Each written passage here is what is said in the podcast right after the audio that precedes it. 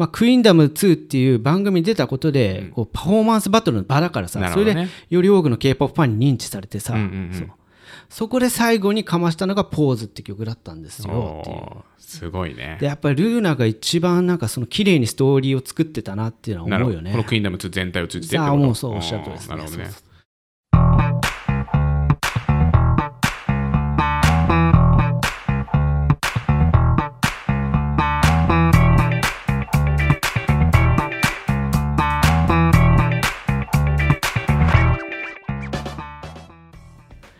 お聞きいただきありがとうございます。ヒップホップ初心者からヒップホップ好きまで楽しめる音楽トーク番組3時のヒップホップパーソナリティのヒロです。春です。よろしくお願いします。お願いします。はい。はい。えー今日話していくのは、はい。6月2日に最終回を迎えたクイーンダム2の感想についてなんですけど、はい。まあ、1回このクイーンダムについての話は挙げてますね。そうですね。はい。でその時は結果には触れなかったんですよ、うんうんなので今日は総括、うんはい。でこれ多分今日の回うん。上げるの8月ぐらいあら。なると思うんですけれども、まあだから2ヶ月遅れぐらいになるんでね、その全然ホットじゃないんですよ。うんでもまあ振り返らずにはいられないという まあまあそう、そういうことでもありますね。うんうんうんはい。まあシンプルにスケジュールがちょっとね、なかなか合わなかったってこともあるんですけど、うんうんうんはい。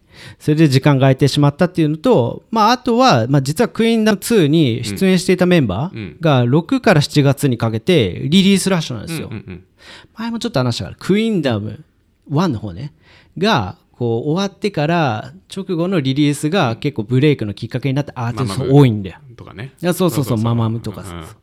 だからまあ今回みんなさ、もう見事にうまくクイーンダム2後にちゃんとリリース合わせてきて、照準合わせてきた。ああなるほどね。まあそのあたりの動き含め話していければな。はい。お願いします。まあでもまあ、あの、今の時点ね、話してる今の時点で、すでにカムバックしてるっていうのはルーナとケプラだけうなんですよ。んうん。なるほど。だからまあ今日はもうほぼほぼクイーンダムの話。うんうんうん。まあこれこれ今後また増え増えそうな感じなんですかねルナとケンブラ以外にもあ、あのーもうリリースの予定は決まってるんですよ。7月中に、あと、ウジュソノと、えーヒョリンと、あと、BBG は、えーこれからリリース予定ありますなるほど。はい。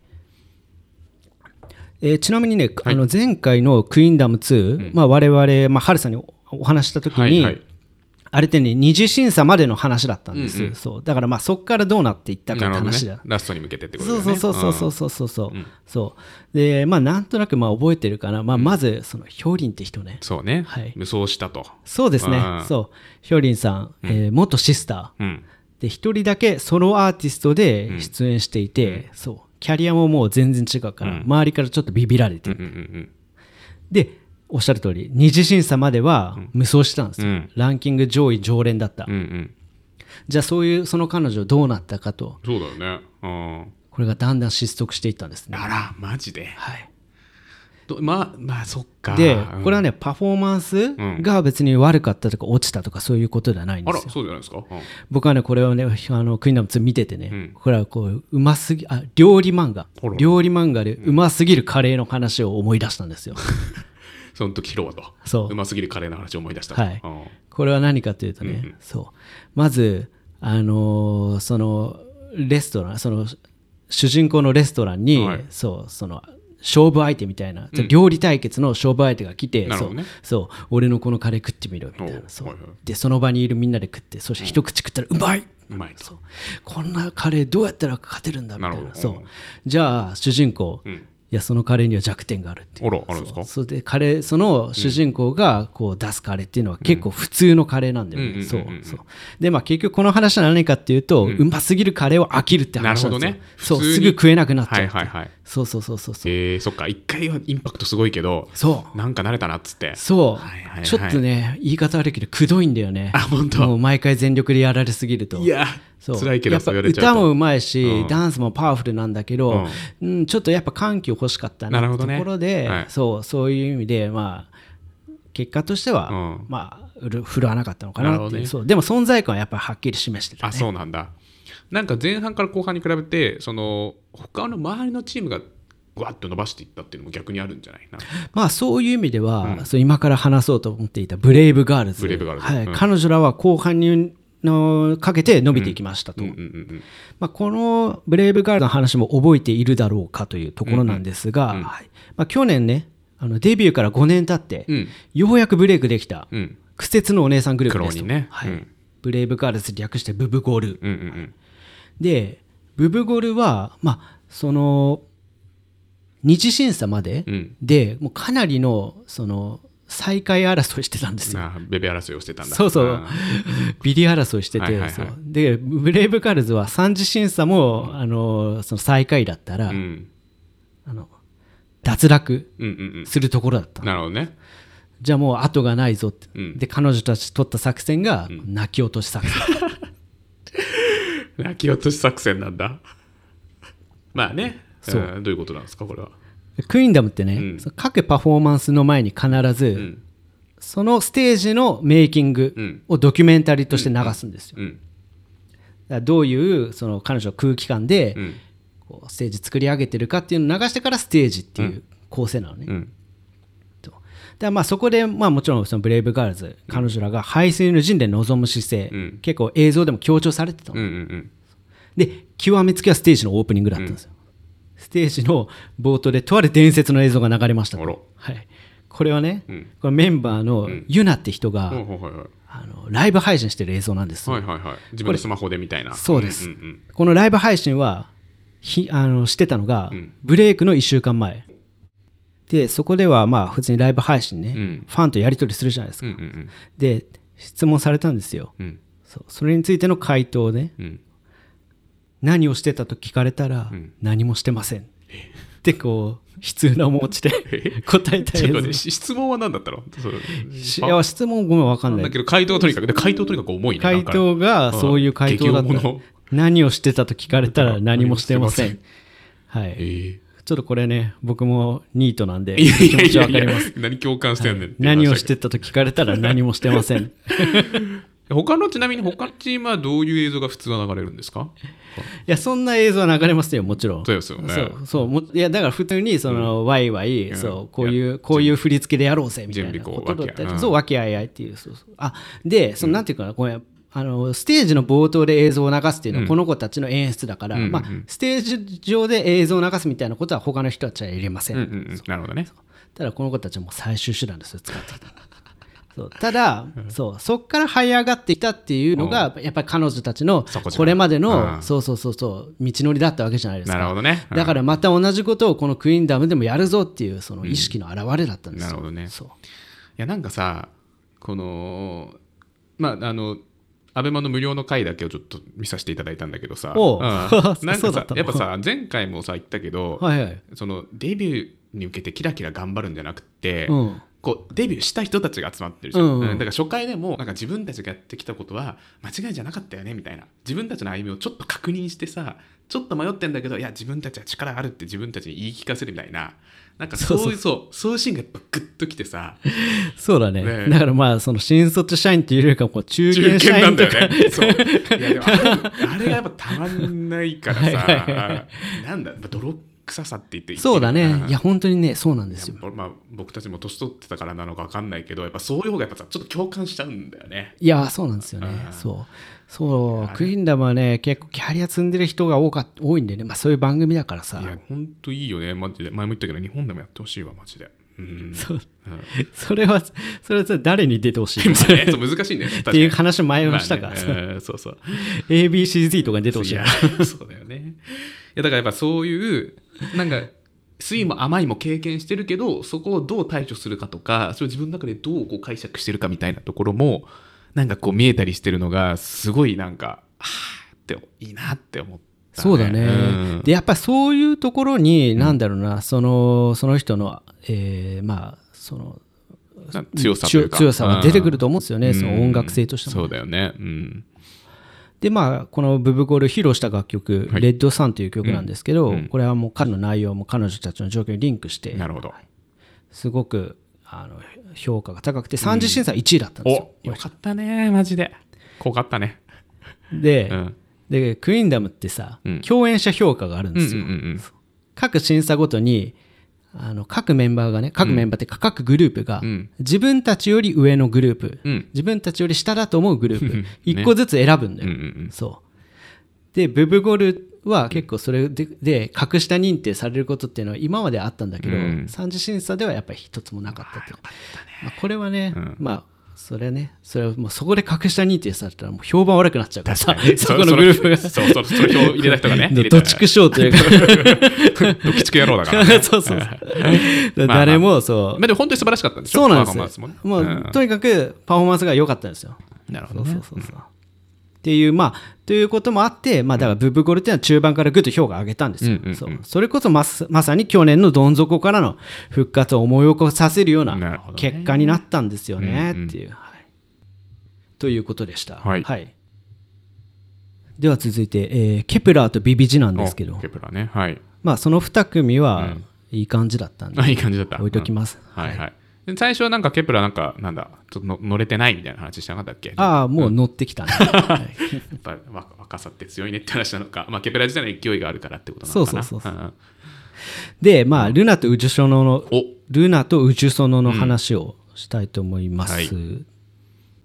結局この2組で優勝争いをしたんですよ、うん、最終上位2組でした、うん、で結果優勝は宇宙ソノだったんですね、うんうん、宇宙ソニョ、うんうん、はい、宇宙少女ね。宇宙少女、うん、ヒロさんのねその時あの前回はルナをしてますっていうふうにおっしゃってましたけど。はいおっしゃる通り、はい、だ僕としては残念だったんでね。まあでもすごいよね争ったというところ。そうそうそうそうそう、やっぱそれだけねルナもちゃんと結果出してたっていう、うん、でまあその優勝の理由ね。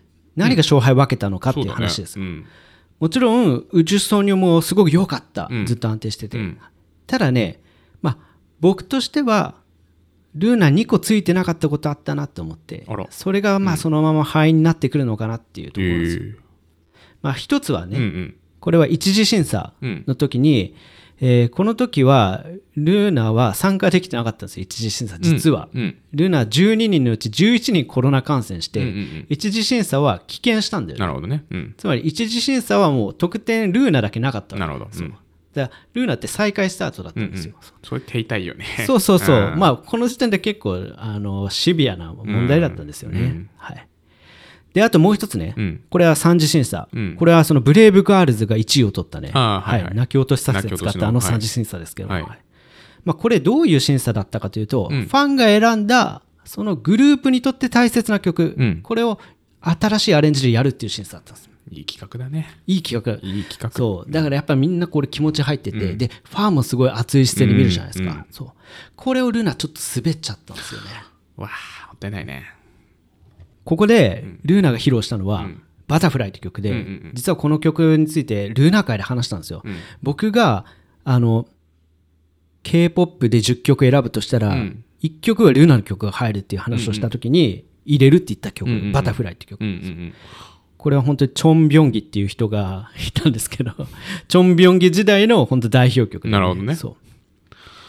あの M ネットでそのパフォーマンスは無料で見れるので、おうおう。ルナのそのクイーンダムのやつは見た見たけど、え、何見たの？えっとね、あの、なんだっけ、中国っぽいさ、オープニングのやつなんだああ、それはあの、 PTT っていうペ、 Paint the Town っていう。そうそうそう、あれと、えっとね、 Pose と、えっと、 Butterfly と、あと、あと1曲なんか、なんかあったな。そうだね、 Shake It が、ね、あ、シェイキット。それが Shake It 俺一番好きだったんだけど。あ、 Shake It そう。うん、俺もシェイキットで実はルーナーにはまったんだよ。あ、そうなんだ。そう。めっちゃよかった。 Shake It ってさ、うん、あれさ、その一次試験、あ、一次審査っていうのは、うん、あれ、P、 Paint the Town、中国っぽい一緒のやつっていうのは、あれは、なんだろう、そのおまけじゃないけど、あの、一次審査終わった後に、そう、あのせっかく準備したステージだからって言って、コロナ復帰後にやったんだよね。だね。まあ、だからステージは残ってんだけど、点数的にはゼロだったああれゼロ点なんだ。そうそうそうそう。で、はい。うん、そう。でだからその逆境からの逆境からのスタートで、うん。うん、彼女らは「シェイキット」って曲をやってあんな明るい感じのステージだったんですよ。あそういうそう。あれがあるんだね。そうそうそうそう。そう。そこで俺打ち抜かれましたね。なるほどね。そう。でそっからルナのパフォーマンスはずっと良かったんだけど、でやっぱり「バタフライ」っていうのは俺大好きな曲で本当期待してた。元曲が良すぎたんですよ、ね、ああそのギャップで見ちゃうわけか。元曲との。そう。でバタフライっていうのは、それこそファンが多いんだよ、うん、それこそまあ我々 k p o p ファンもそうだし、うん、共演者のフファンも多いから、うんうんうん、そう。だから共演者評価も低かったんだよね。その結局、うん、元曲が良すぎたから、うん、アレンジってなるとそれを超えなきゃいけないけど、ね、超えられなかったんだよね。ダンスとかさそう編曲とか。そうそうそう。だからその共演者、うん、えー、の評価としても、期待が期待値が高すぎたっていう話だったんです。なるほどね。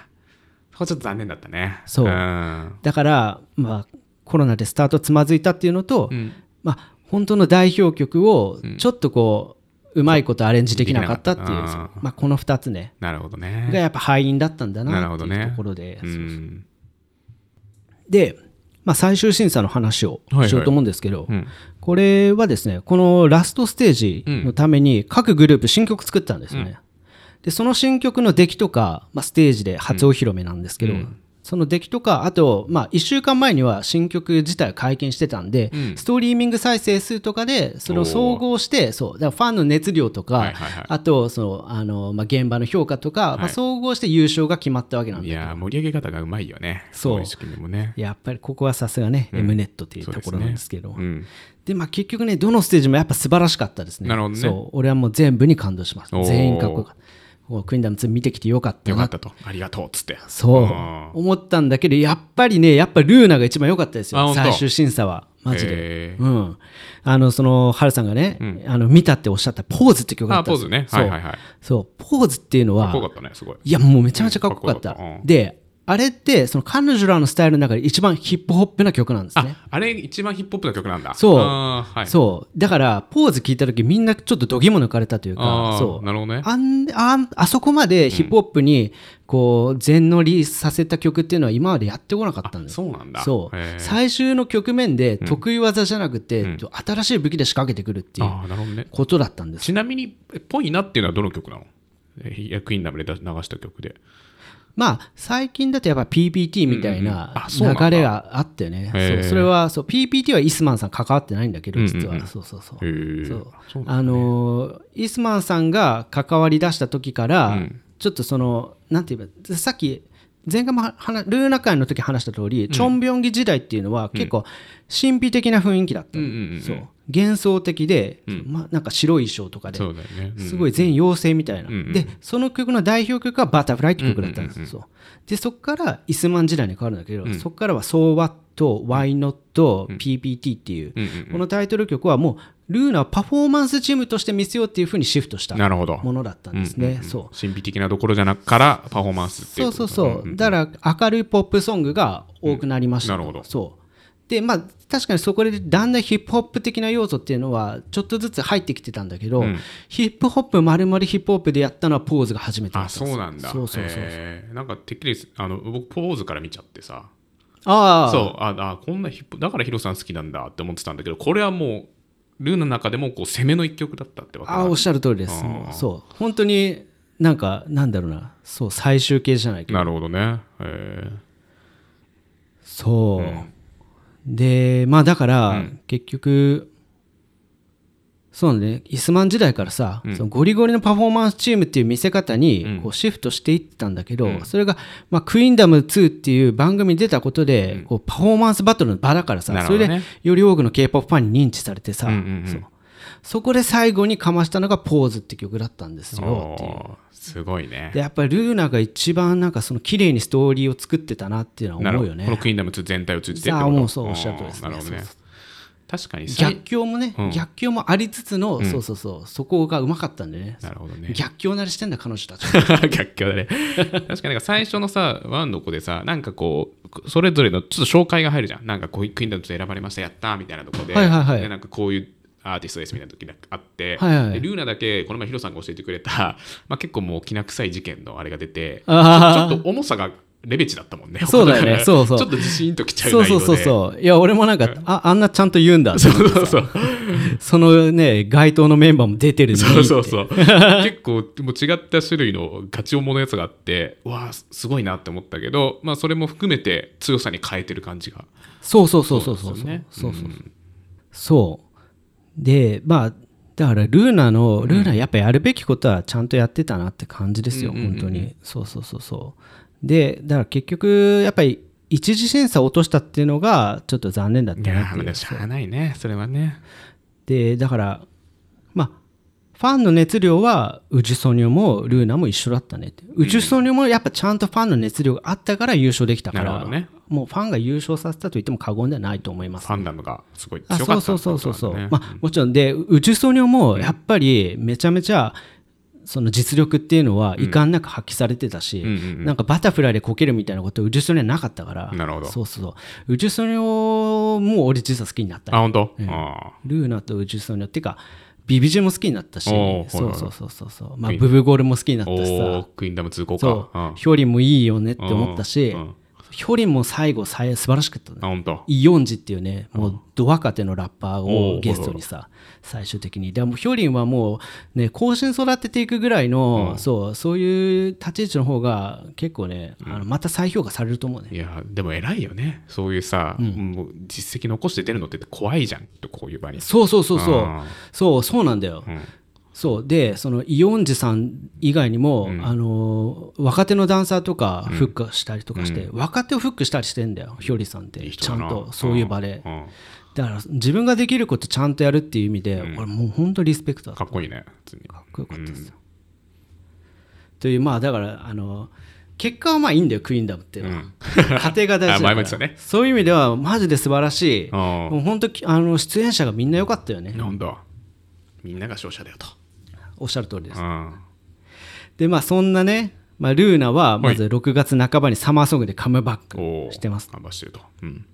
でこれはね曲調自体はちょっと不思議な感じがしますと、はい、チョンビョンギ時代にちょっと戻ったかのような、ねね、衣装とか MV とか神秘的なって感じなんですか？Yes, yes, yes, yes、うん、ただねあのダンスだよね、うん、激しいめちゃめちゃだからもうまさしく集大成。本当だね。どっちもあるんだっていう。そうそうそう。そう、ね、本当に新しいこれが新しい今のルーなの形、はい、ポーズとかすごい激しかったよね。ポーズも曲調も激しいし、うん、ダンスも激しいじゃないですか、うん、そうそうそう。今回曲調はちょっとほんわか、うん、不思議な感じなんだけど、ダンスは結構激しい。なるほどね。まあこれめっちゃ良かったですね。であとケプラもね、うん、あのサマーソングでカムバックしてまして、でこちらはもう正統派の曲で。なるほどね。これはもう最高ですあなんかケプラーさ、はい、あのさ一番年下ってことで俺あのヒロさん違うかもしれないけどケプラーがなんか素の感じでなんか喋ったり楽屋とかいいとこ初めて見たんだけどめちゃめちゃ若いねケプラーって。いやキャピキャピしてるもんね、えギャルでギャル。18歳とかだよね。あそうそうそう。そう。10代の子がね多いよね、う。ん、こんなでまあパフォーマンまあ他の人もそうなんだけどみんなパフォーマンスするときはすごいかっこよくやるじゃん。かっこいいじゃん、はいはいはい、でオフの時はあこんななんか、まあ、普通の子というかすごいギャップを感じてケプラー特にそれを感じたな。めっちゃ若いねケプラーってそうそうそうそう。ただねその K-POP の第4世代って言われる子たちは結構、うん、あの多分雰囲気は似てると思う。あ本当？まあ、大体ケプラーぐらいの,、うん、あの世代じゃないですか。アイブとかね。エスパとかさ。なるほどね。そう。だからそのクイーンダムってさっきも言った通り、うん、セカンドキャリアをかけた戦いだから、ね。うん、クイーンダム出演チームっていうのは結構みんなちょっと落ち着いてる、ね、落ち着いてる。やっぱり、うん、そぱ その比較でより若く見えちゃうのか。そうそうそうそう。ケプラっていうのは本当にそうマンネ感マンネ感で可愛がられてたよねいやーわっけえなって思っちゃった。他の人たち見てるからかもしれないけど。そう、うん、でケプラーのね新曲めちゃめちゃよくて「アップって曲がそう。いやだからまあルーナーの曲も良かったんだけど、まあ、友達と一緒にドライブしながら聴きたいのはやっぱケプラーの、あそうなんだ。へえハルさんとな俺結構最近夏場にサマーソングよく聞くんだけど、こんな暑いそうこんな暑いさ、なんていうのかなこの季節に、K-POP なし乗り切れるのかね 話題提起して俺はやっぱりそのケプラーとかさ、はい、最近はプロミスナインの曲とかもよくて、ね、あとカードっていうまあグループとかもカムバックし K-POP っていうのは結構夏を夏こそ夏そう夏いいんだよ K-POP って。そうなんだね。サマーソング多いん、実は。その説ちょっと初めて聞いたけど。K-POP なしでみんな夏どうやって乗り切ってるのか。クーラーなしでどうすんのみたいな感じなんだヒロさんからすると。そうそうそうそうそう、えー、大丈夫、まあ、って感じなんだ。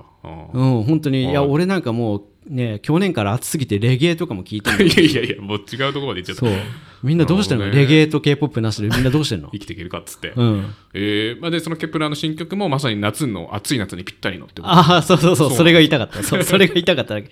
まあそういう意味では、うん、まあ、あのルーナもケプラーもサマーソングカムバックしてるし、うんうん、であの今月は、うん、えー、まあ、おそらくこの配信の時にはもう、えー、曲出てると思うんですけど、うんうんえー、宇宙ソニョ、BBG、ヒョリン、うん、みんなサマーソングでカムバックしてくると思うんで、そう、うん、だから、うん、みんなここはもう夏楽しんでて。い。やいやいや、夏楽しんでって言っちゃった。まあまあ、そういうことだよね。でも本当に、クイーンダム2のメンバーが勢ぞろいって感じなんですね、夏は。うん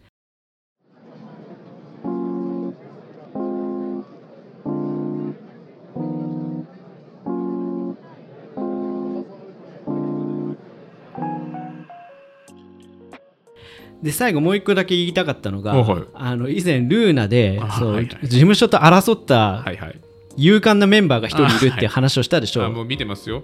あのチャンネル。中キャンドイット中キャンドイット。Vlog みたいなやつ。Vlog みたいなやつ。あ、でも、字幕ない、字幕ないのによく見てるんだ、あれね、日本語。あ、日本語字幕つけてくれる人が時々いるから、まあ、俺も、まあ、見るとそれぐらいですけど、ね。いや、Vlog 見たよ、なんか、中ちゃんがいろいろ買ったりしたやつ。めちゃめちゃ可愛いでしょ。まあね、可愛らしい。うん。やっぱ中ちゃんっていうのは、やっぱ次のね、ああいう、えー、あの、えー、誰だっけ？国民の妹って言われてる。え スタートアップの人。あスジちゃんスジそう。次のああいうスジちゃんなるのは誰かって言ったらチューっていう人がいるチューっていう人もあの5%ぐらいいるんだ いやいや 5%, でも5%すごいね。そう。はいはい。そう。だからそのチューに動きがあって、それはそのチューがえー、結局その名前を取られそうになってるって話だったじゃないですか、事務所に。何の話だよって感じ。まあでもあるんだねって感じだよね、う。ん、ででごごめんなさい。これで、まあ、だからそのニュース情報だから確定的とはちょっと言えないかもしれないですけど。確定じゃないの、うんうんごめんちょっと正確なことを、はい、あの伝えてる、うん、あの自信はないんですけれども、うん、聞くところによるとアイドル活動自体はそのブロックベリークリエイティブっていう、はい、今までの事務所でやっていくと。引き続き、うん、ただ個人活動だけは、その事務所を移すっていう話なんだよね。あじゃあ中キャンドイットは違うのかな。あそう中キャンドイットはもう BBC から離れる。離れちゃうんですね。そうそうそうそう。新しい事務所の方でマネジメントをあの委託していくっていう話なんですよ、えー、なるほどね。そう。だから俺これが一番番いい落としどころ見つけたんじゃないかなっていう,、それこそグループを離れてしまうのか、それともこうグループに居続けたままでその給料未払い受け入れていくのかみたいなそう。その間の道をこうね,、まあ確かに突き抜けたわけじゃないですか。そう。ファンとしてはやっぱりそのこれから正確にそれこそ、ルーナってこれからワールドツアー控えてるんだけど、うんうん、チュは参加しないの。スケジュールの都合で、うんうんうん、そう。いうことも、えー、こう考えながら鑑みて、うん、結構不安に思ってるあの人が多いんでね、ね、ファンが多いんですよ、うん、このニュースを聞いても、うん、でも俺としてはやっぱりチュあの本当にね新しい時代の女性だなっていう、うん、それこそゴールデンカムイの アシリパさんみたいな新しいアイヌの女性みたいな。なるほどね。やっぱり新しい k p o p うん、そうアイドルだなと思って、そうチューっていうのは本当に自分でそれこそ契約をさ、ううまくやったわけなんだよ。ああそうだね。いや俺は俺は素晴らしいなって思いまして。なるほどね。ああまあだからいいところに落ち着いた落ち着きそうだっていう状況なのかな。そうそうそうああよかったよねそれ。そう、うんだから本当にチュウの健康状態願ってたファンの一人として俺は本当にほっとしてるんだよね。とにかくだから彼女がその才能の分だけね、うん、えー、こう掴める成功を全部掴み取っていただきたいというか、うん、ブロックベリークリエイティブはちょっと邪魔したなっていう感じだったんですよ。まあ、でもどうかなビッグヒットの社長がどっか忘れたけどやっぱ事務所の役割はそのアーティストがそのパフォーマンスに100%力を出せるようにっていうところ。です。いや本当それをね、なんかできるようになってほしいよねルナのメンバーみんなもね何がマネジメントかっていう話なんですか そうねそうかもしれない、うんという、まあ、すみません、小言を言って終わりましたいや、最終的にはルナの話で終わった。はい、はい、そうですね。ということでね、まあ、我々、本当にヨジャトルを押していきましょうというところですね。はい。3もやるんですか、クインダムは？あ、それ決まってないですね。いや、あの3の前にね、多分キングダム2があると思います、男性版があります男性版があると思います。なるほどね。ということです。はい。お聞きいただきありがとうございました。面白かったという方、もしよろしければフォローもしくはサブスクリプション登録をお願いいたします。えー、番組向上のためにレビューにて率直な感想、評価を続けていただけますとなおのこと幸いです。もしくは概要欄に Google フォームを載せてますので、そちらでもお待ちしております。お便りは番組内でご紹介させていただきます。ハッシュタグ3時 HH でつぶやけていただけますと嬉しいです。ではまた次回お会いしましょう。ありがとうございました。ありがとうございました。